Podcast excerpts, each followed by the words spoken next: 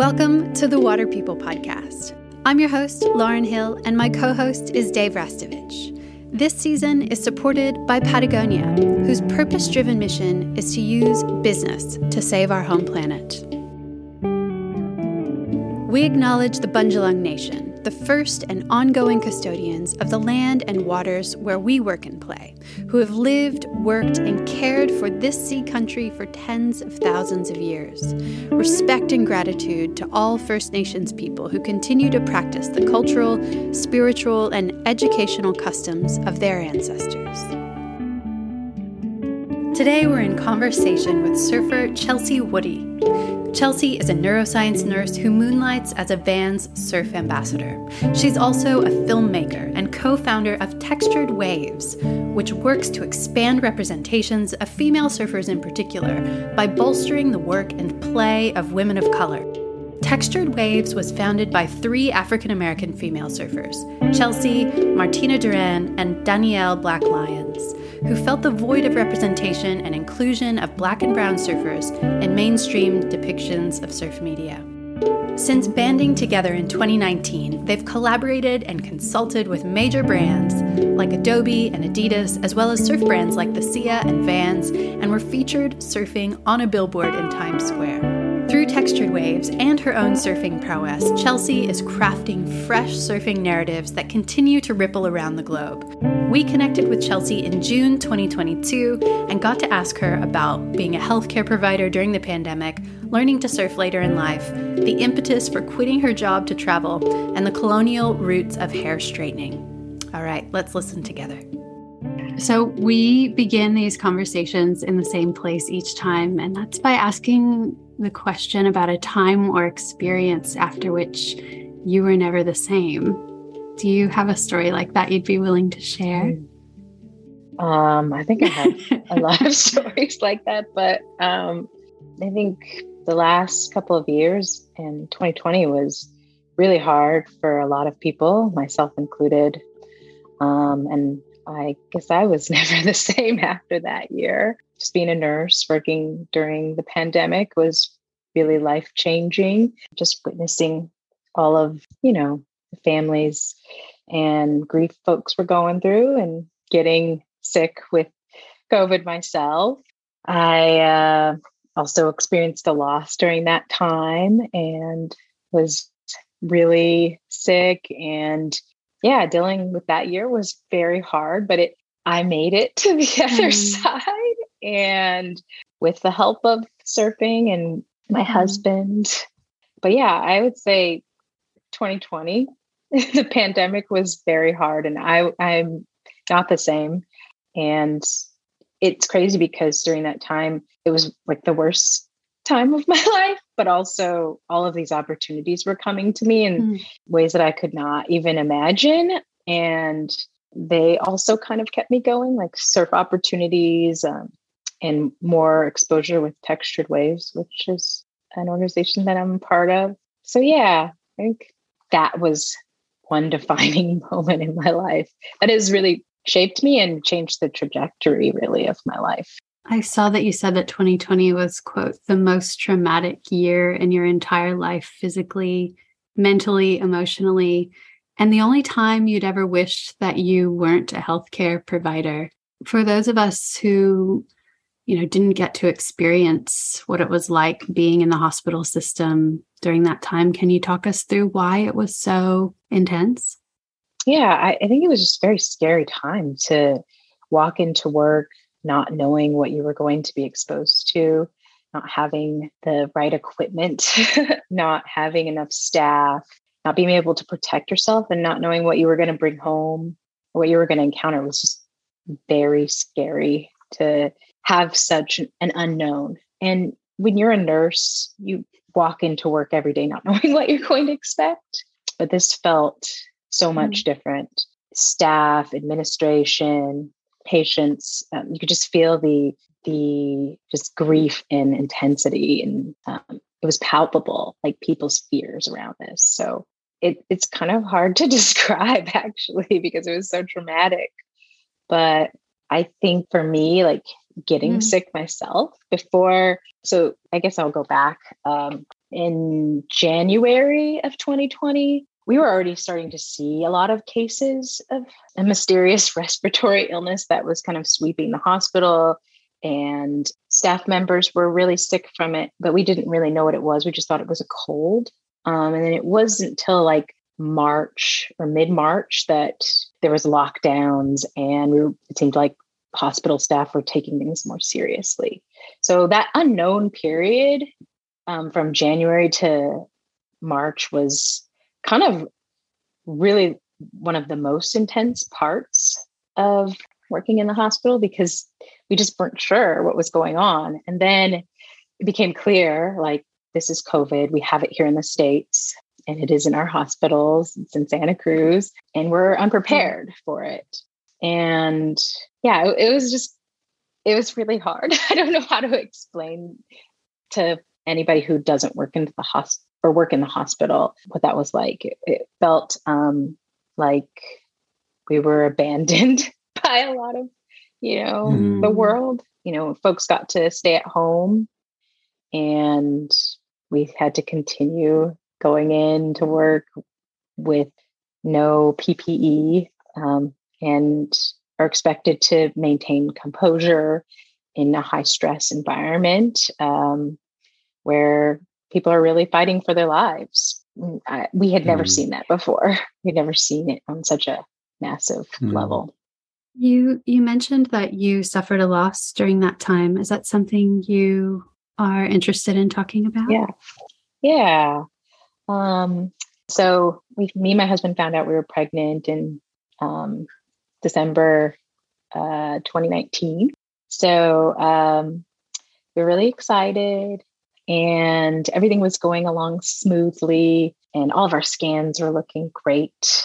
And then I think it was after like our 12 week scan. I remember because it was, if my math is correct, um, it was after uh, Valentine's Day. And, you know, after 12 weeks, people are like, oh, you can start telling people. So I told everybody at work and went to work that day and everybody was sick. And I was like, oh my gosh, why are all my coworkers sick? I'm so scared. I had already been wearing a mask my for the last three months because I didn't want to get the flu.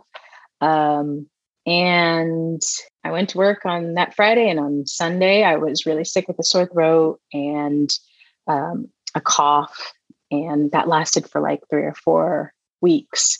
And I couldn't breathe at night. And my healthcare providers were like, oh, it's just the cold that's going around. Don't worry about it. We don't have COVID here. But meanwhile, I thought this must be like mm-hmm. related to COVID. And then I got over that sickness. And, um, you know, you get labs around the 15th, 17 week time. And those labs showed that my placenta wasn't mm-hmm. doing so great and signified that, like, you know, it wasn't providing enough nutrients to my baby. And when all of my scans before that were really beautiful. Um, and so I immediately was like, well, this was from the sickness that I just had, this mysterious respiratory sickness. Just flash forward, I ended up getting um, severe early onset mm. preeclampsia. And I, I don't know if everybody will know what that is, but it's a disease of the placenta. It's common um, during pregnancy. And it just means your placenta is not working well. So your body compensates. But the only way to um, to cure it is to deliver your hmm. baby. Mm. So at about six months, um, the doctors told me like I, I, you know, couldn't pursue this pre- pregnancy any longer because I was going to die, and um, um, I actually caught it myself. Um, one night. I don't know if I'm explaining this in the right order, but sorry. yeah, no, no. I'm just getting really teary because I I also had a placental I had placenta previa during my pregnancy and so I'm just feeling you and mm. I bet. Thank you for thank you for sharing. It's really generous of you to share. It's hard to recount because it was such a traumatic time. Um but I, I want to share it because I feel like when people are informed, they can make better decisions. And it's not something that we don't often talk about. Women are expected to keep their pregnancy secret. And if there's something wrong, they're expected to hold it inside. Um, and if they've had a loss, you know, there's they're expected to not share. Um, even though you know you're you're very invested in your your baby and you're growing mm. another human. But yeah, so I was sick for a while. You know, we were trying to see if I could maintain this pregnancy.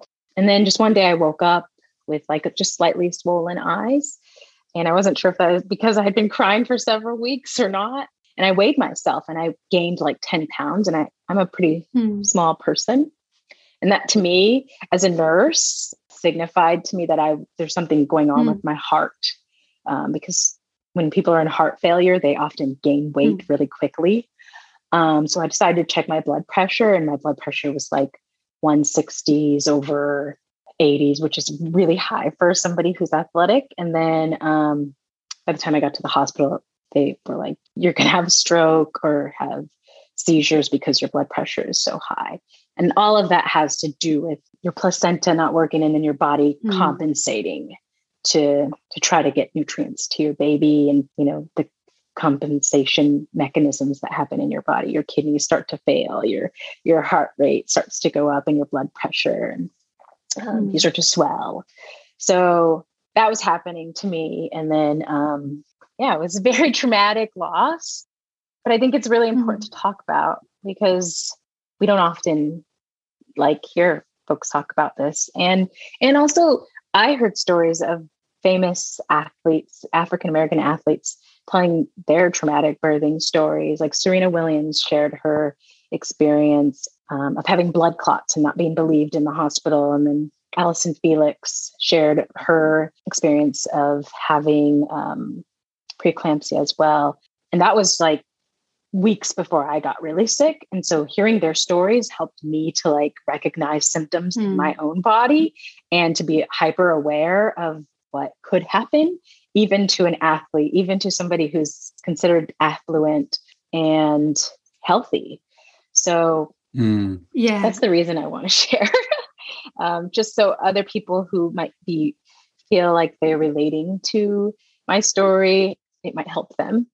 I think um, I, I, think you're you're exactly right, Chelsea, and thank you for being so um, open and, and sharing. And I, I also feel like it was such a huge thing for us around the time of um, Lauren being pregnant and our little boy coming to to speak to uh, friends um, and just strangers even who knew perhaps that we were going through something and shared that they'd also had a rough ride or had experienced a loss and um, and and actually being quite surprised quite often by mm. how many people have had that but weren't yeah open and sharing that information but actually how useful it, it is for the rest of us to hear our uh, our stories and mm. to understand our um, shared journeys a little more and also i feel like in places that are uncommon. So, you know, like right now, people might be tuning into this to listen to us talking about surfing and water related things. And all of a sudden they're, they're listening to, to this. Oh, preg- pregnancy is surfing. Yeah. And it's, but that's a really meaningful thing. So it's kind right. of like, oh, this is a good thing to be able to, to have these stories in, in perhaps uncommon places where it might be a really helpful and useful surprise for people. Chelsea, I really want to pick up on um, a point you made about how right. you caught your preeclampsia. I um, was pregnant yeah. in Australia. We have universal health care here. I'm really grateful for that. It meant an incredible deal during the tumultuous time that we had with luckily getting to deliver a baby early but alive. Um, it meant we didn't have debt on top of that, you know, trauma. The US has basically the highest maternal mortality rate in the Western world. And that rate's especially high for black and brown women. As a nurse, can you can you shine some light on that experience? I just wanted to use this as a way to talk about the potentially fatal consequences of the institutionalized racism that permeates maybe kind of unexpected spaces? or unexpected if you don't if you don't have to grapple with the realities yeah i think that's right um unexpected if you don't have to grapple with it i think it does touch everything you know in the states especially because it's so institutionalized and biases that healthcare mm. provider providers may carry carry over into the way they treat patients sometimes and I had to learn to be an advocate for myself. Not mm. that hmm. my healthcare providers weren't good. It's just that I don't know that if I was somebody else, that I would have been believed. Mm. I'm a nurse, so I know how to advocate for myself. I know how to navigate the hmm. healthcare mm. system, even though it's very scary. And, you know, you read stories about even Serena Williams, who felt like she had something going on because she had a yeah. blood clot before, so she know how that she knew how it felt, but wasn't maybe believed initially.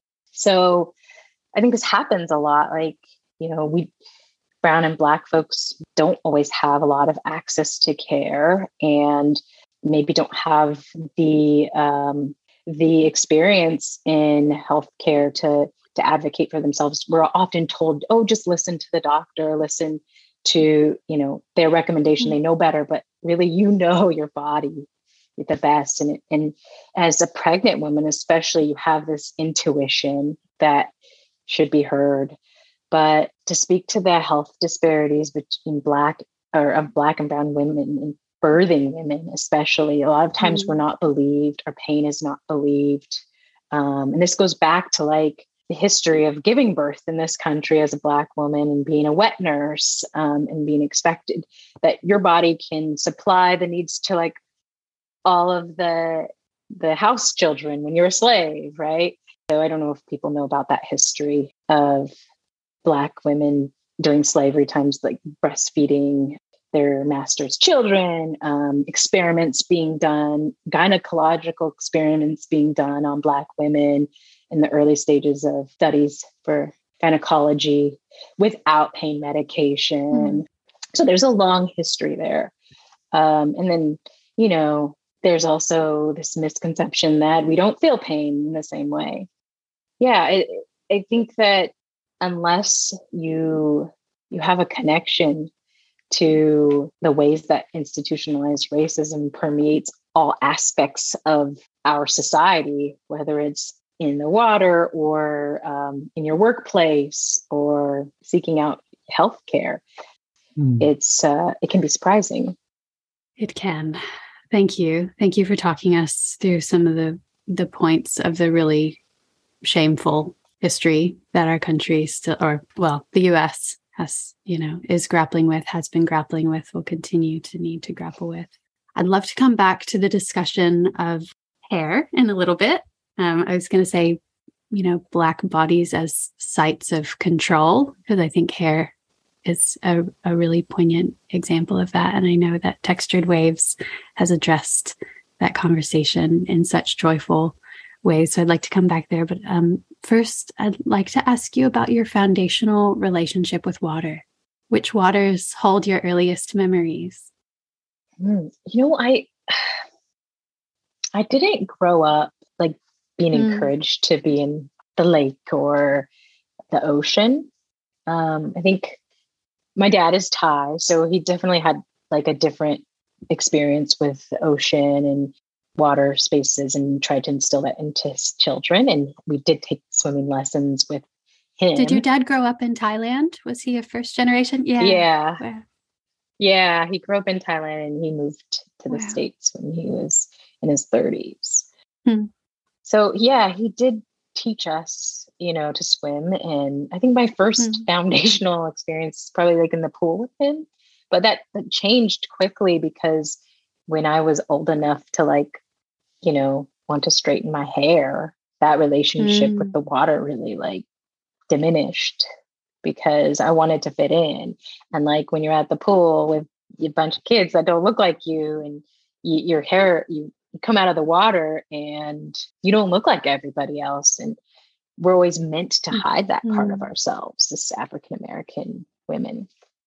So I think I, I grew to like this thing that started off as this, you know, experience with my father, um, grew to be mm-hmm. this thing that I avoided through my developmental years since like a teen and beyond because I was trying to preserve this unrealistic uh, image of beauty that mm. was perpetuated in, in in media. Yeah, I mean, I guess we can just go there. We'll just go to textured waves now because the segue is is there. Um, the work you're doing with textured waves is just um, has been so beautiful to me, so inspiring, and um, I know has made so many women and girls around the world feel seen and heard in ways that surf media has completely neglected. Um, so thank you for that. I'm interested. Well, I feel like a lot of people struggle with how deeply media representations shape most of us. I feel like most of us probably feel like we're immune to it, like we're above above it in some way.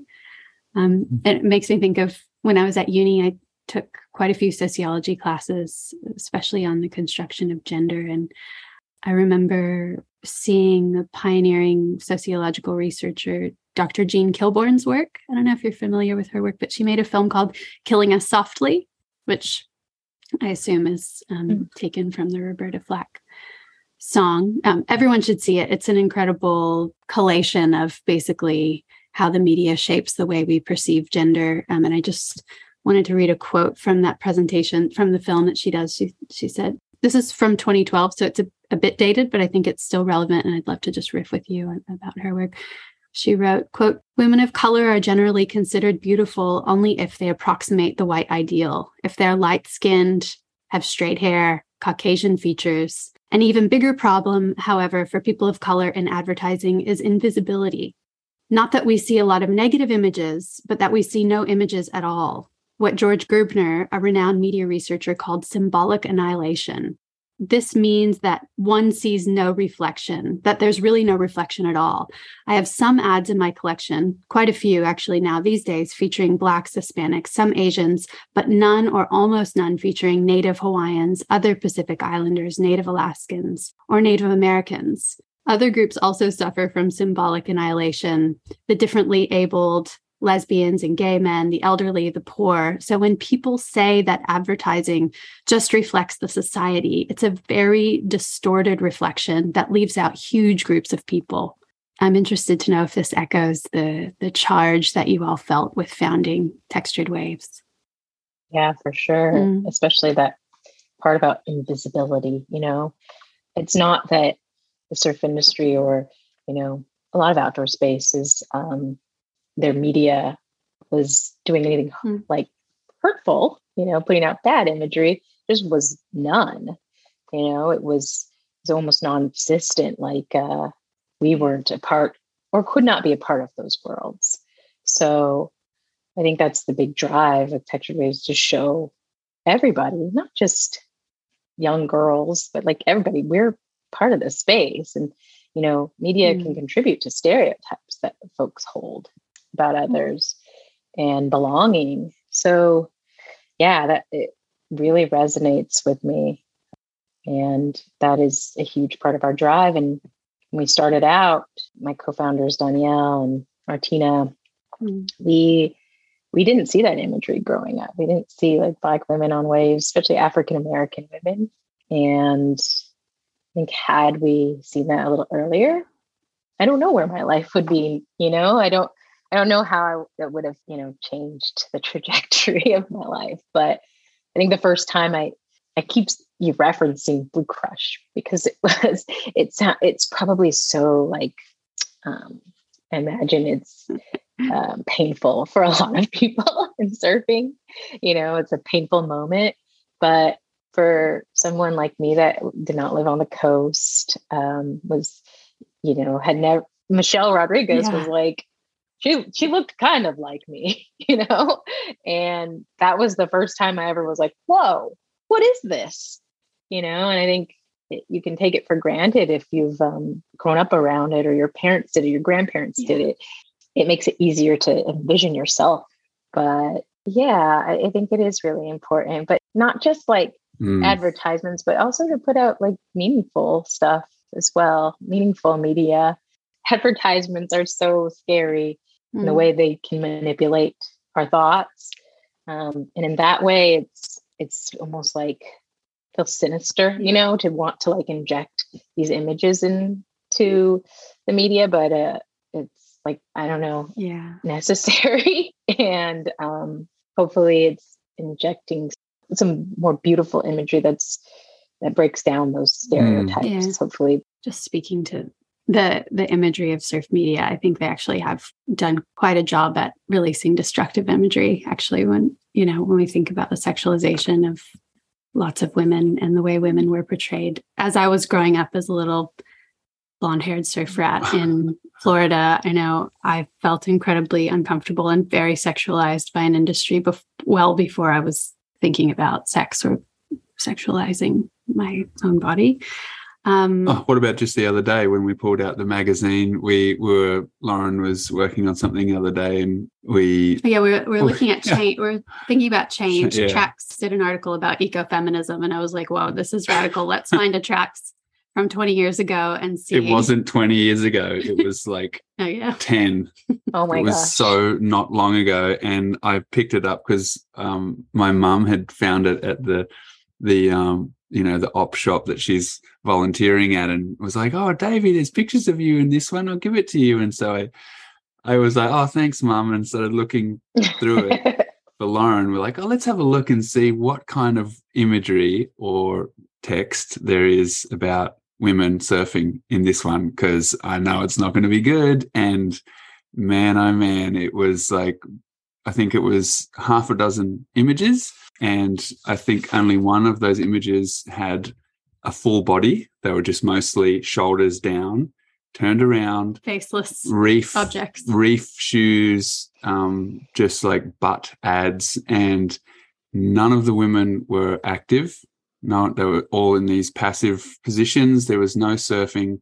Yeah. Um, it was just atrocious. It was so atrocious, and it was it was just a fascinating moment for us to see that it's the exact same magazine um, reaching out to Lauren, going, please, please, can we do this ecofeminism surfing piece? And, and that's, only, that's only because they are allowing women, white women at least, to write, to photograph, to let into the the gates of Behind constructing yes. that world. Um, there's still a lot of right. work to be done. I really nerd out yeah. on the untold or underappreciated stories of surfing's foremothers. I think it's totally bizarre that we don't that we haven't seen more brown and black women um, depicted in surf media because next to the first Polynesian boys and Peruvian boys and Indian boys who were the first surfers and and the, I think surfing sprung up spontaneously all over the world um, were brown and black girls right next to them. They, you know, brown and black women are the roots of surf culture as we know it, the inventors um, alongside their brothers. And I'm thinking of also incredible, outstanding women like Princess Kaiulani and Vihiatua of Tahiti, and and these great stories that just have been excluded. I'm, as I think you share this um, excitement about uncovering stories of surfing's foremothers. I'd love to hear from you about the icons, the sheroes, or the heroes that we should all know about in the African American surf community. Yeah, there are there are a few. One being um, Andrea Kabwasa. Oh man, that photo of her on the nose, leaning back, just pure uh, surrender. Is, oh, timeless beauty. Yeah, right. Mm. It's beautiful um, mm. and something that just only resurfaced recently. She's a pretty quiet person, I think, camera shy maybe. Mm. So maybe that has something to do with it. Mm. But yeah, um, Mary Mills also was like an epic skateboarder or was back in the day, uh, but she longboards. She also rides a mat and like she's super inspiring because she still gets out there on a mat and she shreds. And so does Andrea.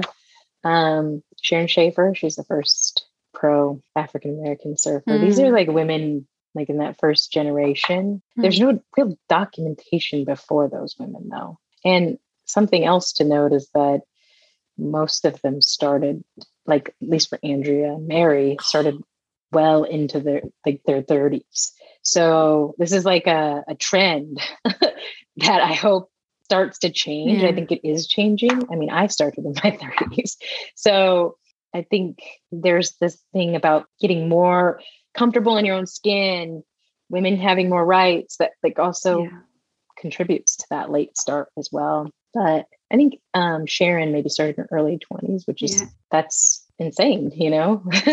but I'm sure there's some there's somebody else that we don't really know about, you know. I'm sure of it. I'm sure there's somebody in Hawaii, you know. There's somebody yeah, somewhere on the coast that was, you know, shredding or riding a boogie board or body surfing. But yeah, the, the documentation is very limited. yeah, it's unfortunate. And it's a real testament to um to the way surf culture has tended to be shaped by and for young white Californian men mostly, so that you know their perspectives have dominated and left out stories that they weren't interested in. And maybe that wasn't necessarily malicious, but when we know better, we can do better. So let's acknowledge that that's what happened, and and let's you know, I just feel a real responsibility to try to dig up those stories too. And I think you know there were there were like organizations working on preserving mm. those stories, like in the early '90s, and you know Tony Corley with Black Surfers Association. He wrote that letter to Surfer Mag, calling all Black surfers to like show themselves. Uh, and then Black Surfers Collective, which is also in LA area, they did a lot to like, you know, try to like mm. be out there in the media, non-traditional media. I think for surfing, like I think there mm. was an Ebony magazine article or several of them. Um, but yeah, so I, I think it, we're not the first to try to preserve this, but we do focus because yeah. their stories often get left behind. I read an interview you did with Mary Mills, um, who learned to swim at 23 and then started surfing after that, which is just so incredible, so brave. What a legend. Um, you asked her right. about where she sees the future of skateboarding and surfing for women of color. And I really loved her response. She said, quote, in terms of the future, until black women deal with their hair, our hair, nothing will change. It's all about the hair. It's not about ability, it's about hair. Just to to go back to that point, um, I wanted to ask you about the the Chris Rock documentary Good Hair. Did that land for you? Yeah, I mean, I definitely watched that and related to it and I'm glad he made a documentary about it. But also, it's kind of controversial now because he just made fun of yeah. a black woman about her yeah. hair, like yeah. and having alopecia. But um, yeah, I mean that the toxicity of lye, which is um, one of the main ingredients that Black women have used and has been marketed to Black women to use to straighten their hair, and like how that is detrimental to our not only mm. our health but just our well-being like it was really important for that to get out there, you know, and especially from a male's perspective, you know, having daughters and uh, just showing that like black men care about us being natural as well because it, it hasn't always been that way. I'm not saying like um if somebody wants to straighten their hair to feel beautiful, like I think some they should do that, but it has been the standard that we've been told we had to adhere to to like make it anywhere like in schools you know kids are being punished for wearing their natural mm. hair even to this day. That's why there's the crown act that prohibits discrimination for hairstyle. And you know back in the day black women had to wrap their hair to you know be seen as um, presentable um, or braid their hair. Basically calm it down and make make it go away.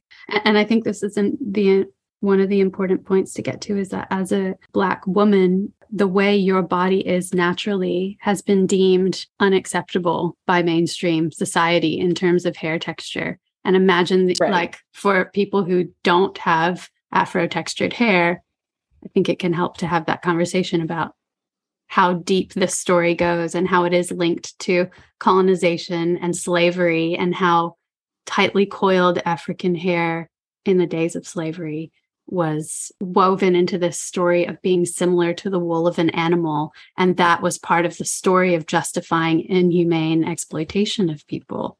Like this, you know, it seems like it's just hair, but actually there's this deep yeah. symbolism of what hair means and stands for and how it continues to shape behavior that is absolutely unjust and unhealthy for everyone.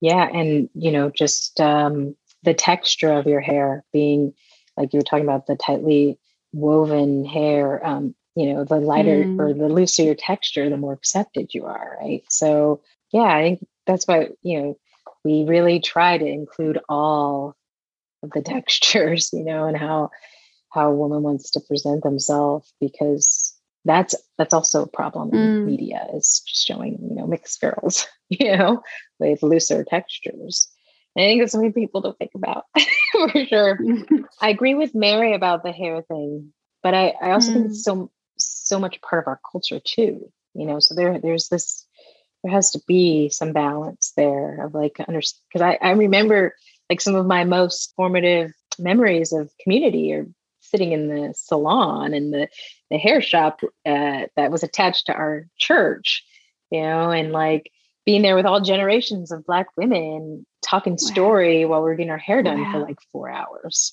that's how long it took you know and so it was like a mm. yeah it's a community thing as well. So mm. it's very complicated.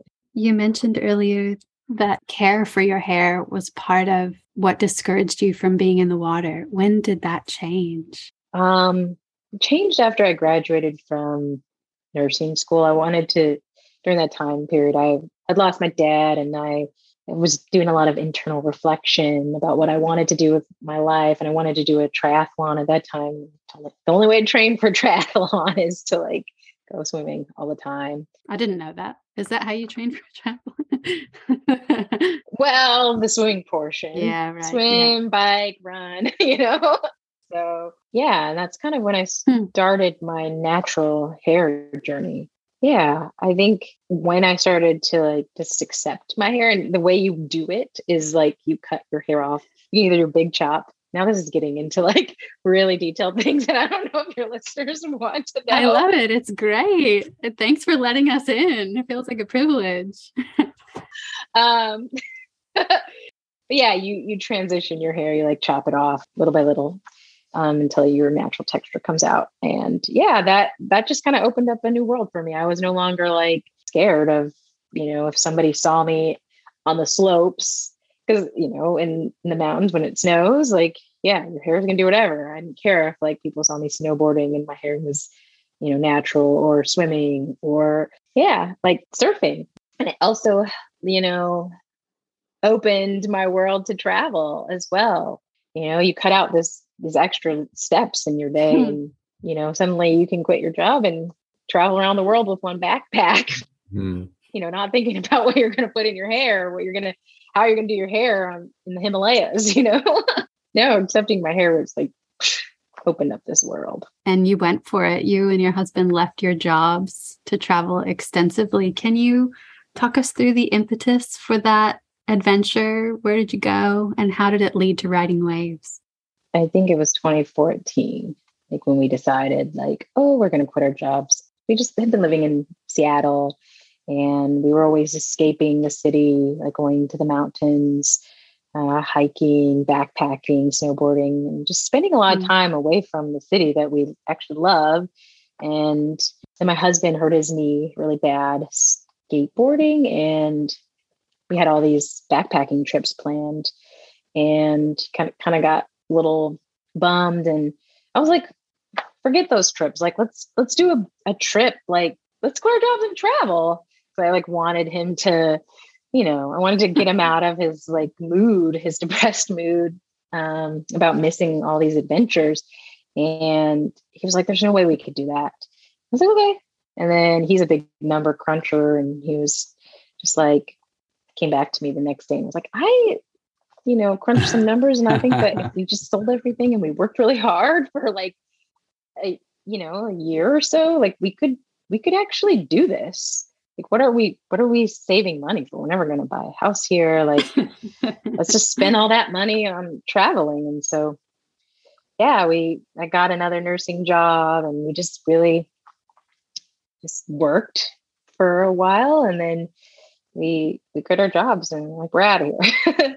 And um, yeah, we we did a cross country road trip um, to drop our dog off in North Carolina, and then you know we saw Utah and all all of the cool stuff to see in the states. Um, And then we went to Montreal and then we bought a one way ticket to Thailand. Mm. Um, I really wanted to mm. uh, go visit my family there and have my husband meet them. And so we stayed there for a while. And when our visa ran out, we booked a ticket to the next, well, mm. actually, we took a slow boat to Laos and then traveled all throughout Laos and Vietnam and um, Malaysia and yeah, Southeast mm. Asia, India, Nepal, East Africa. But you know, when we were in Southeast Asia, mm. we went mm. to Indonesia, and that's when we found surfing.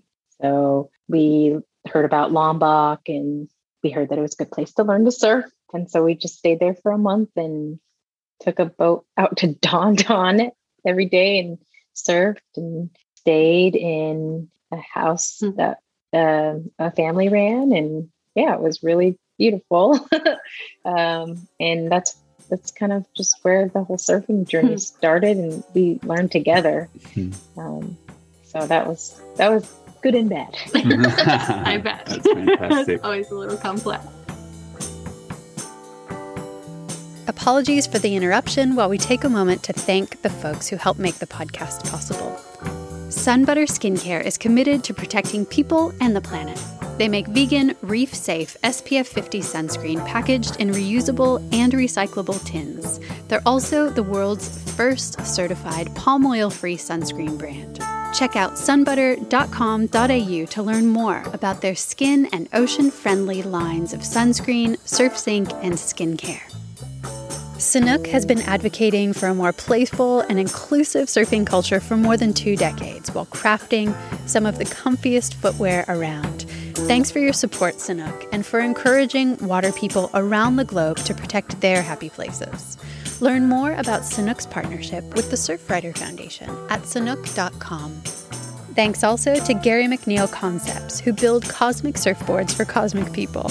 Gaz's boards combine recycled and plant based materials that are built to last without sacrificing performance. To learn more, head to GaryMcNeilConcepts.com. Um, Chelsea, I'm always really curious about people's personal relationship to surfing.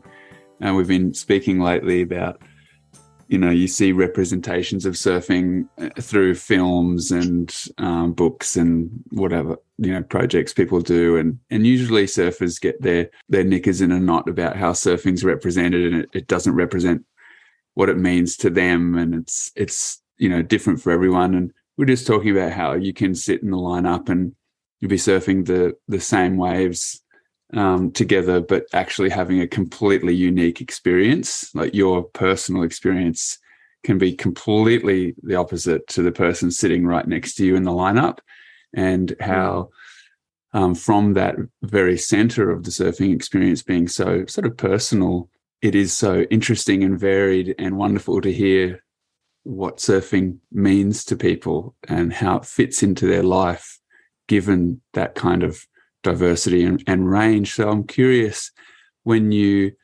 started there in Lombok, how were you approaching it? Were you wanting a physical challenge? Was it a type of emotional release experience? What kind of role did you see surfing playing as you started to, I guess, fall in love with it or, or start to incorporate it into your life? Well, we rented our first boards, I think, like on my 30th birthday. And my goal on that day was that I'm going to catch 30 waves, which is like on my belly, you know?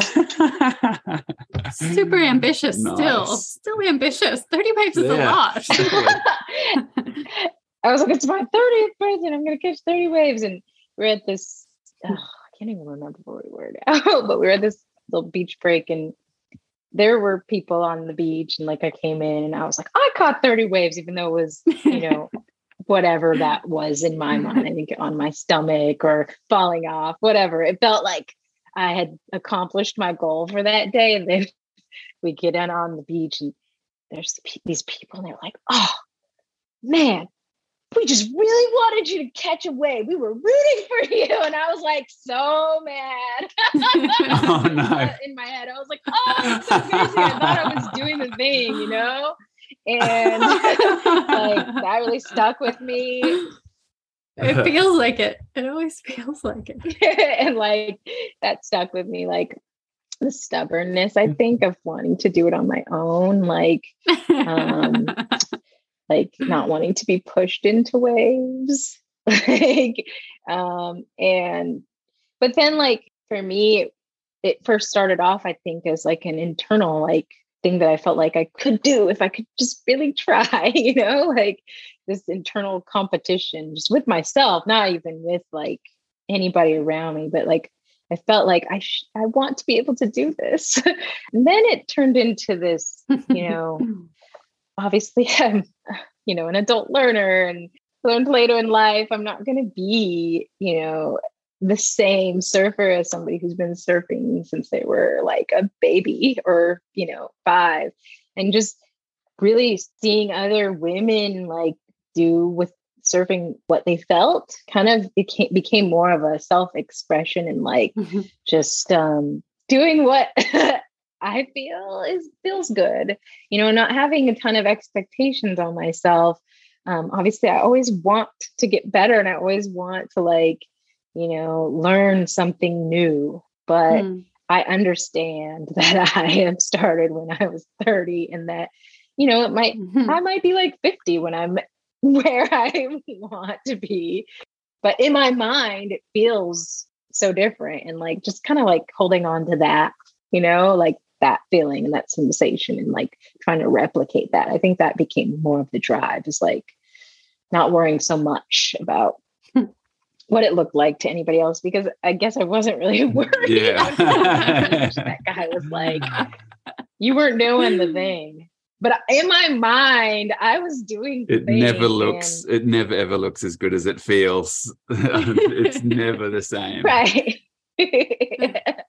and that's i'm telling you it doesn't it never does yeah okay maybe when you do yeah it, you does. feel too much well that's good to hear but in my mind it, it feels good it feels so good and like that's what i'm chasing and just yeah. And even if I still feel like I have these goals I want to reach, I don't put a ton of pressure on mm. myself to be like anybody else because I, oh, I'm not like anybody else mm. out there. That's for sure. You're um, already know that. We chatted or we wrote back and forth a little bit about this that you, you've been surfing for seven years. seven years. That is like so little time. You're you're incredibly naturally talented. It's amazing that you're as talent like that you can surf as well as you do after only you know having been surfing for seven years you've started working with vans as a sponsored athlete i'm 36 and i'm sponsored by a surf brand. I did not see that coming for myself at all. I thought i would be way beyond my years um, at this point in my life. Uh, i saw that you went to the north shore with vans this past winter and i was so curious. I spent a few winters there during the surf circus of the tour coming through and all of the watchedness of having cameras around and i felt like such an outsider there um, i was just curious to ask you about what your experience was like in the in this like really coming into the belly of the the beast of competitive commodified competitive surfing. What was that like for you as a newbie, like as a fresh surfer? Yeah, no, it hmm. was uh, very overwhelming. It was like you can feel the energy. Place is palpable, not just like the ocean energy, but like all the talent. I don't know. There's just like mm. an energy there that I was like, I just could feel it. And yeah. it was overwhelming. And just somebody who's like, I'm an outsider, you know, to be able to witness just all, all the greatness that's going down. But um, yeah, I, I definitely, you know, I'm I'm obviously also like much older mm-hmm. than a lot of these folks too that are there. And there was no expectation on me to mm-hmm. like be like going out there and ripping and shredding and you know competing with anybody so that was nice but Hmm. It, I think what it showed me is that it is very insular, which is something that I think I, I knew. um, and that there's there's you're so kind with your words. You're really, really kind. There's room for change and opening up some doors. Um, yeah, I just it was overwhelming. I think that was the biggest thing I'd take away from it, as I felt very, very overwhelmed. But um, it was a challenge for me in many ways, and I was lucky to be able to like tag along with Lee-Ann, Curren, and you know Holly. Yeah, I was going to ask you, did you find the edge of your comfort? Paddle out at some places that I was like, uh, should I go out? Oh yeah, that, will sure? show it Do to you- you for sure. Powerful. I did. Yeah. hmm I found it at Haleiwa. hmm And well, the first day that I paddled out, I um, was okay. Like the conditions were clean and like I actually caught one wave and I was with one of our managers and I was like, okay, I can do this. But then the second day, I was like, should we be going out? Like, I just don't feel like I should be going out because it's kind of windy. It just doesn't look the same. And yeah, I got my I got my ass handed to me, but I also was like, okay, this is the limit. I didn't like I know my limits right now, and like I'm gonna yeah. just go in, you know. And there's no shame in that. Like I feel like I think Hawaii shows everyone their limits. Everyone gets to find their limit in Hawaii. Everyone. right, yeah. And I think yeah, I I didn't have any. um I wasn't trying to prove anything to anybody, but I knew I could handle a little bit, but not. Mm, Yeah. Good on you. I wasn't trying to prove anything. but I did want to like, you know, push myself just a hair. But the hair, the hair is like that was enough. Like what I thought was a little Yeah. like It's to be experienced for every surfer. I think there's a, a, a real need to go there and, yeah. and to acknowledge, a lot. Um, you know, the rich and the depth of the surfing life that was lived by the ancients in Hawaii and is continued by Hawaiians now. And it's a very special place that way. I, I was curious to ask you, Chelsea, if you've had many surf adventures in the world that are outside of the very California, very Australian, very sort of mainstream idea of what surfing is. Hmm. Um, yeah, you know, I think I had an adventure in Thailand that was like Mm. because I, I'm half Thai and I wanted to, you know, experience that culture and um, see what the waves are like there. I know they're not, they're nothing like where anybody would Yeah. be like, oh, I'm going to Southeast Asia, but I'm going to Thailand to surf. Most people are like Indonesia or something. And yeah, I think that one, that Mm. experience was totally different for me because it was more of like, oh, wow, this is like the ocean that like my grandfather was in and like my father and my, all my family and Yeah. the waves weren't great, but I also wasn't like good at like beach break at that time. So it's totally learning experience for me and just watching um there weren't very many Thai surfers at this break. It was in Phuket. So I don't really think that's like the best place to surf. But um I think that's the one of the only trips that I took where I was it wasn't like this mainstream type of experience. Um, Mm.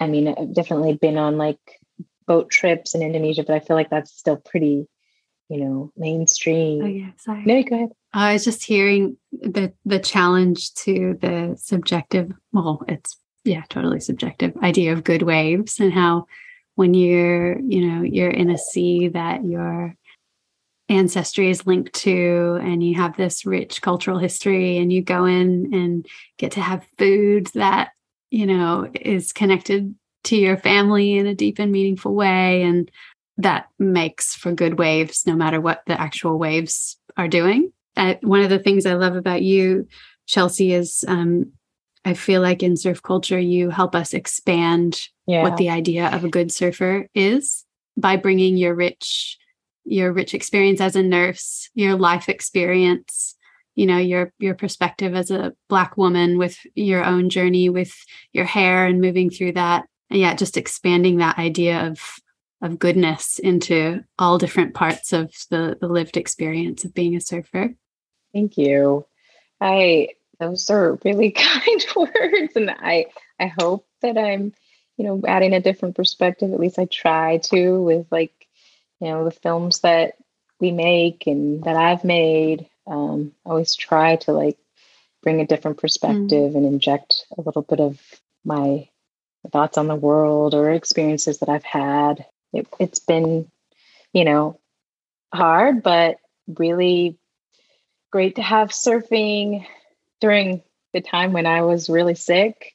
Um, you know, yeah. we were making Sea Us Now, a film that I wrote, and I was pregnant during that time when we filmed it. And then during the post production, I um wow was uh, I was in the hospital. I, I, I did some of the voiceover in the hospital, and you know, I I I hoped mm. that that film would be something I could share with my daughter. You know, and um, look, look at all the things that we did. You know, but I try to I try to bring a different perspective, and I hope that people appreciate the, the films. And I, I think it's sometimes hard for folks to like you were talking about like being sponsored by the 30s and you've only been serving for seven years. I think it's hard for folks to or wrap their head around that. Like, yeah, it's hard for me to wrap my head around that also. Like, I wow. didn't expect this. You know, I was at my most sick during these times where textured waves and all the stuff we were doing was taking off. Definitely being a sponsored mm. surfer was not something that was my goal. I almost was like kind of anti that type of thing. Um, to me, like to be able to speak your voice is sometimes it gets diminished a little bit when you mm. um, have a brand that you have, you know, you're representing. You have to kind of mute yourself in some ways. And um, I didn't want that for myself. I, I always saw Textured Waves as a platform for us to be able to say the things that people who do have those obligations can't say, you know? And so it isn't something that I, I dreamed of or imagined, but I appreciate their support. And I understand that you can't, these days, you cannot get a message out into the world unless there's some money behind it or you're, you can't say something without selling something, if that makes sense. I'm curious about that. There is, um, it's really interesting you say that. I was just up on the Great Barrier Reef in the north of Australia the last few days, and we're hanging with some First Nations mob there who are doing amazing restoration work on the reef.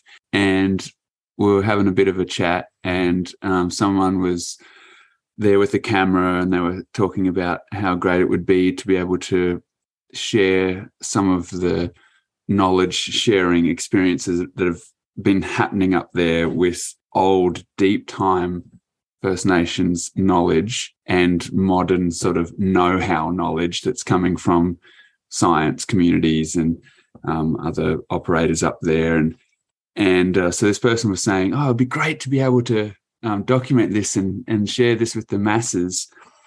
And uh, one of the local Indigenous fellows was like, we're already doing it. We're, we're you and me. We're doing it now. We're we're sharing knowledge now, and it'll ripple out in its own ways. And the people who are ready to hear what we're sharing will hear that and come, and we'll sit around a fire, or we'll go on the reef and swim together, and that's okay. And it was just an interesting moment of feeling, I guess, kind of the the modern need for speed that it seems like a lot of us have. Like we've got to get these, we've got to get these wheels turning faster. We've got to reach lots of people. We need this to get out and you know illuminate these dark corners of of um, culture and community. And it was just an interesting experience of seeing these two worldviews cross over. And I have to say, I was much more of a fan of the that idea that oh, it's okay. We're we're doing what needs to be done between us right here, and that's cool. And I just thought I'd share that and, and see how you felt or what if you have any thoughts around that because sounds like you may be in similar positions where you're doing that work, but you're also dancing that line of wanting to share that on yeah. a broader level. Yeah. I mean, I think about what was done before, you know, um, all the movements um, in Black surfing there were these like very small pockets of folks doing stuff that couldn't really get that message out, you know? they did build the foundation and it grew and it grew and um, slowly. I think it's still growing slowly. I think these last several years, though, with this attention, it's been able to grow a little quicker. And I'm, I'm not, I don't know if that's good or bad. You know, I guess I'm a little, uh, little torn about it, but I, I, I do think that there needed to be some, some spark, some fire that was spread because there were too many people not seeing it, you know, not having that that access. Mm. And but I do I struggle with it too. Uh, you know, like I I am very careful about like Lauren was talking about. I don't want to be in everybody's bikinis. You know, I as like surfing in a wetsuit.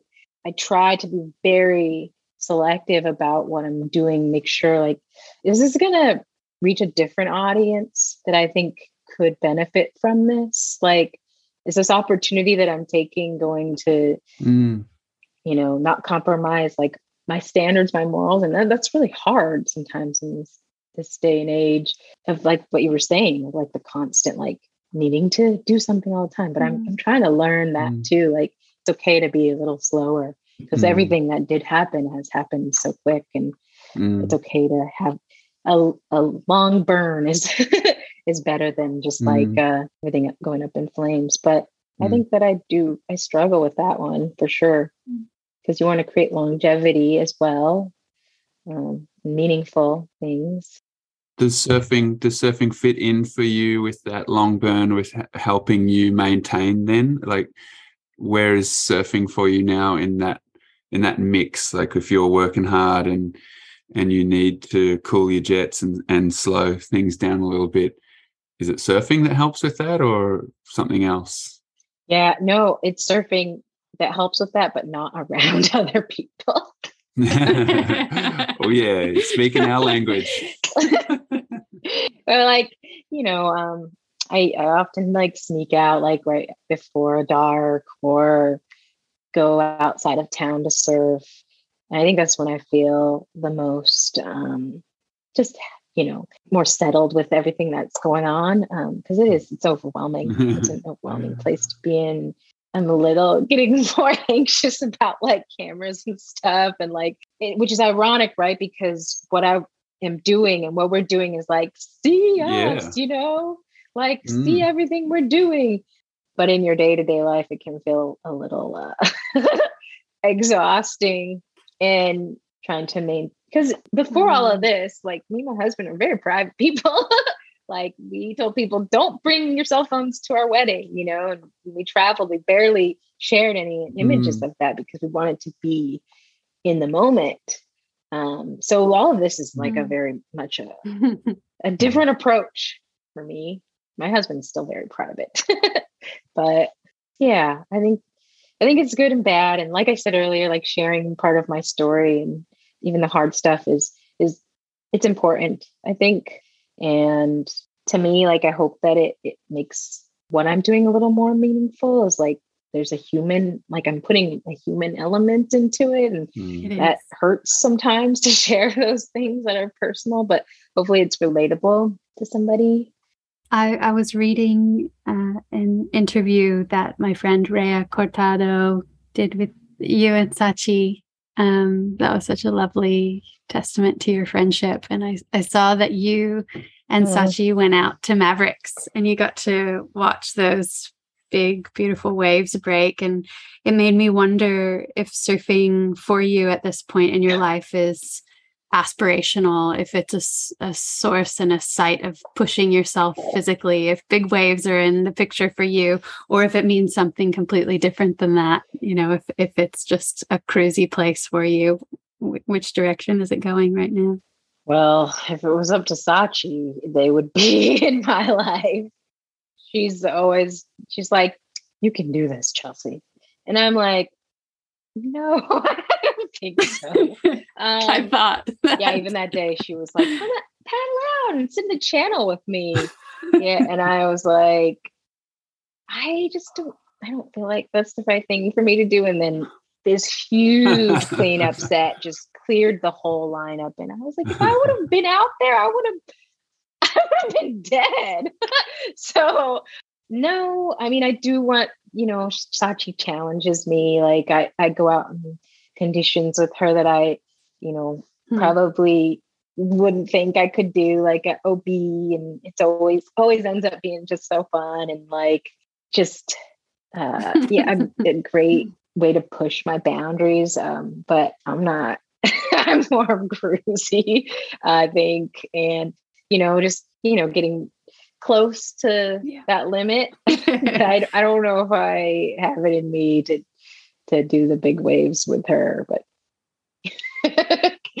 we'll see how I feel in 10 years. uh, yeah, no, I don't think so. but she is definitely inspiring though. And I, I love like just being there and watching her, like watching her swim out there. That was crazy because there was just this huge wow. bait ball and there's wow. sharks up there, you know?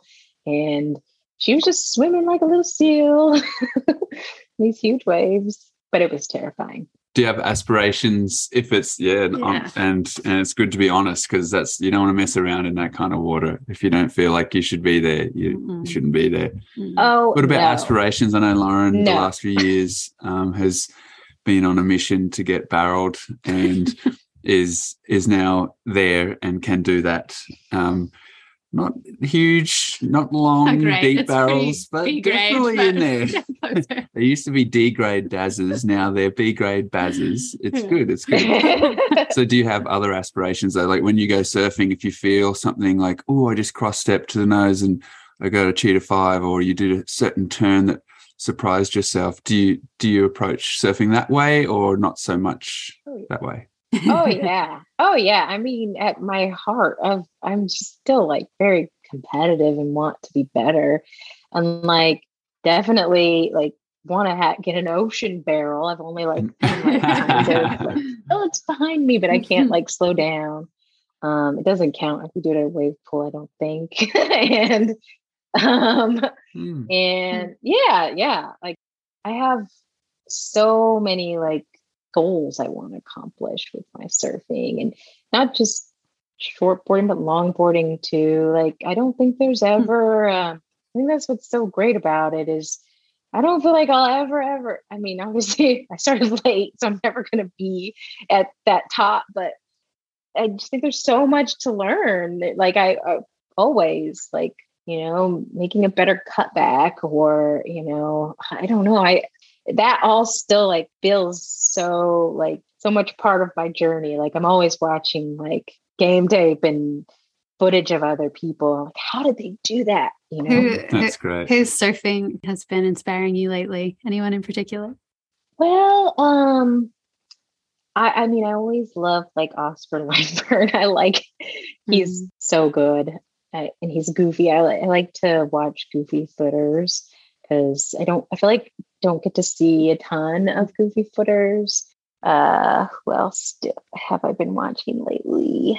Frankie. She's been inspiring lately, just also because she's a mom and you know she's charging and um, yeah, just she's also goofy. helps. Yeah, she's a great surfer. I love her surfing so much. It's so just like punk rock, just easy and oh, beautiful, powerful, and right. Yeah. Yeah. And it's beautiful and flowy and powerful oh. all at the same time. I love that you're you are in this space of riding kind of mid lengths. I know you ride shorter boards too, but I see you as kind of like one of those pioneering women on on the mid in the mid length space because there's so many there. I think mid lengths suit women's bodies in general so well, mm. and and it's this kind of underexplored, underappreciated board range for women in particular in terms of entry speed and ease like bringing the longboard thing to a more maneuverable craft. And i'm just i am obsessed with mid lengths right now. So i'm always inspired to see other women riding them beautifully too like you do and frankie too. And oh thanks. Yeah i i just you know i don't think i've ever been like oh i'm gonna be a, a short boarder because that's such a silly way to say it. Is that how they all talk? but you can say that because we're, we're not shortboarders. So you can say that voice if you want. I think it is how they I don't know. I, I just know that like that's probably not in my um doesn't feel realistic to me. Hmm. But yeah, I mean I do it. I you know, I do it in like I, I like it. Um, but I always have more fun like on a longer, like Yeah. mid length, but not and I love longboarding too, but sometimes that feels like a, a lot of work to have a longboard out there and bigger waves. I just don't that doesn't feel good to me. um, I would like to be able to duck dive Mm. still and like, yeah, I just love that the mid length is so cruisy and it feels like more of a dance, you know? It feels like you can just, I don't know, be be more like experimental and because it's not dominated, I think, by a particular group of folks, it's uh it just feels like there's more room to have a different interpretation of it or something. I don't know if that is just me making up excuses for how I surf, but I don't know. No, well, it certainly seems to be uh, a period in time right now eh, here where we live on the east coast of Australia too, where there's a lot of people riding that shape now, um, not just women, and having a lot more ease and enjoyment in lineups. And that that wasn't the way. That wasn't the way 20 years ago or 10 years ago in a lot of places. There was a lot of struggle and a lot of frustration in lineups. Like, you know, it was generally a lot more of a scrappier place. I think it probably still is at Steamer Lane there or at those waves in town where you live where people get on that trip. And there's still, Yeah. you know, Here too. yeah, there's there's places like that all over the world Oh, still yeah. clinging onto whatever ideas they got in their head. But there is this change within surfing, and it's probably cool for someone like yourself to hear that um, you know, if you're riding mid lengths the way they're made now, as opposed to how some used to be made. So they used to be a lot heavier, a lot slower, a lot uh, just different. Um, Yeah. There, there is this ex- excitement around them right now, and it's a really nice thing to see because it means people are catching waves easier. They might give a wave to somebody else on occasion, even, and and then Yeah. stand up. And if the wave Yeah. backs off, you can stand there and be relaxed and enjoy the ride a little bit instead of having to hump the board up and down and pump the thing like a crazy person and and it's nice it's just a nice thing to see that's a nice change in the character of lineups around the world and um and certainly a lot more young women and older women in lineups together and it's good it's just a good thing it feels so much healthier and such um such a more welcoming place than so many of these lineups used to be Yeah, it's just That's- it's funner, you know. It just feels Mm. yeah, it feels like Yeah. people are. Uh, I think I see it here too. Like I think people in the last couple of years are trying to give some waves away. They're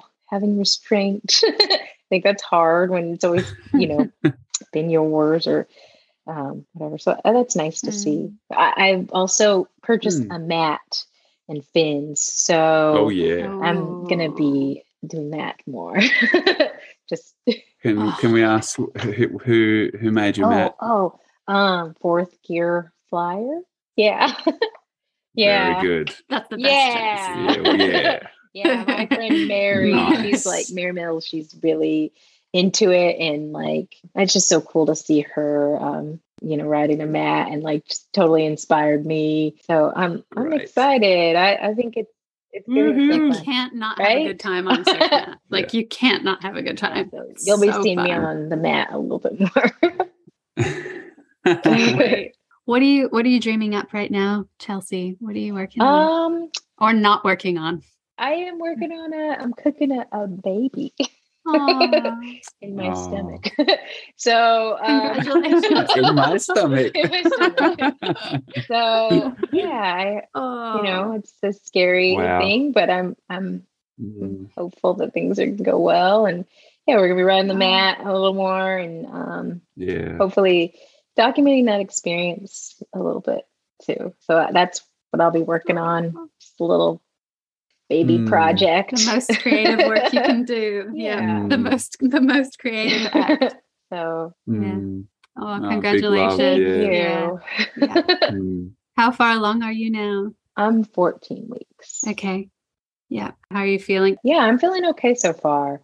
I think uh, we'll see what happens in the next like five, six weeks, but this is all, you know, it's an exciting time and I'm trying to be really happy about it. And, you know, I think there's this like urgency to hide these things until we get to a certain point and trying to take like some advice from other folks to just, you know, enjoy these moments and mm. until you know just keep enjoying things mm. and don't worry try not to worry about all the other stuff you it's I, I i don't know if it was like this for you but for me pregnancy was one of the ultimate teachers of how little control we have you know when it comes yeah. to cell cells dividing and subdividing we can be yeah. in our bodies we can be present but whether we're stressing and scared or joyous and happy, no control either way. It's right. Intense. So, yeah, we're just going to try to be joyous and happy and excited and share the moments and all of the moments. And yeah, I think I'm trying to look at it as from a different approach. Like initially, I think I was like, ah, you know, I'm so scared. I don't want to tell anybody. Yeah. Um, uh, mm. You know, I, I want to be happy and like yeah. Mm. it's a really exciting time for us. Mm. so exciting. Thank you for sharing that with us. I'm so, yeah so happy for you. Wow, that's like a um perfect ending to an hour long podcast to come full circle to to the the hope of the future. Yeah. yeah.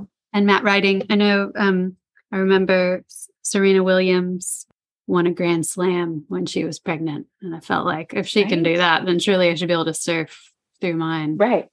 I right. Could, I couldn't, but but yeah. is that is that what you're gonna be going for, trying to stay I, in the water or how's it feeling? I have been I've been trying to stay in the water. I've I've gotten out um um this last week has been kind of it was really uh the waves were kind of punchy. It was that south swell from TD, I think. So I kind of sat out this time, just watched because it just didn't look like um, super approachable and it was very crowded. Mm. So, but I have been getting out there and maybe against my doctor's orders. mm. But I, I think ultimately I, I know when my limit is, you know. So mm. I'm gonna just take it day by day and see how I feel. And yeah, get on the surf mat or swim um, and try to get in the ocean and get ocean time. And just been lucky to have lots of ladies around here that have uh, gone through pregnancy and, you know, stayed surfing or rode a mat or whatever as mm. have as an example. And yeah, so I'm, I'm excited. Um, mm. And I definitely want to document this moment and use it as an educational um, moment as well and mm. hoping to put out something that is meaningful hmm. we um we watched nightcrawler and i just have to say that it's the words in particular as a writer i just your words are so beautiful the visuals too but i just was struck and i said this earlier but there's just nothing like that edit in surf culture. And so I just feel like surf culture is so lucky for you to have chosen surfing to get to inject you into this culture and um, and all your creativity and um, and your work with textured waves and pushing toward social justice and inclusivity and changing the visual narrative. So thank you so much for all of that.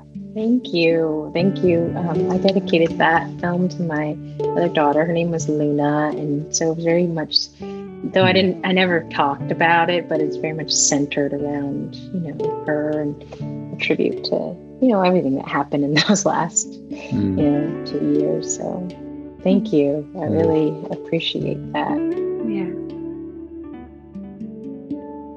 Thanks for listening with us today. If you have a spare moment, please leave us a review or share an episode with a friend. Both help us to grow the podcast, which helps us find the best stories from our global community of water people. Our editor this season is Tiffany Richmond. The podcast soundtrack was composed by Shannon Soul Carroll, with additional tunes improvised by Dave and goofy footed legends Neil Purchase Jr. and Christian Barker. Our visual artist in residence this season is Matt Allen. He's a photographer, graphic designer, and fine artist. You'll find his work on the Water People Instagram this season, and you can find his portfolio and prints on mattallen.com. We'll be continuing today's conversation on Instagram, where we're at Water People Podcast.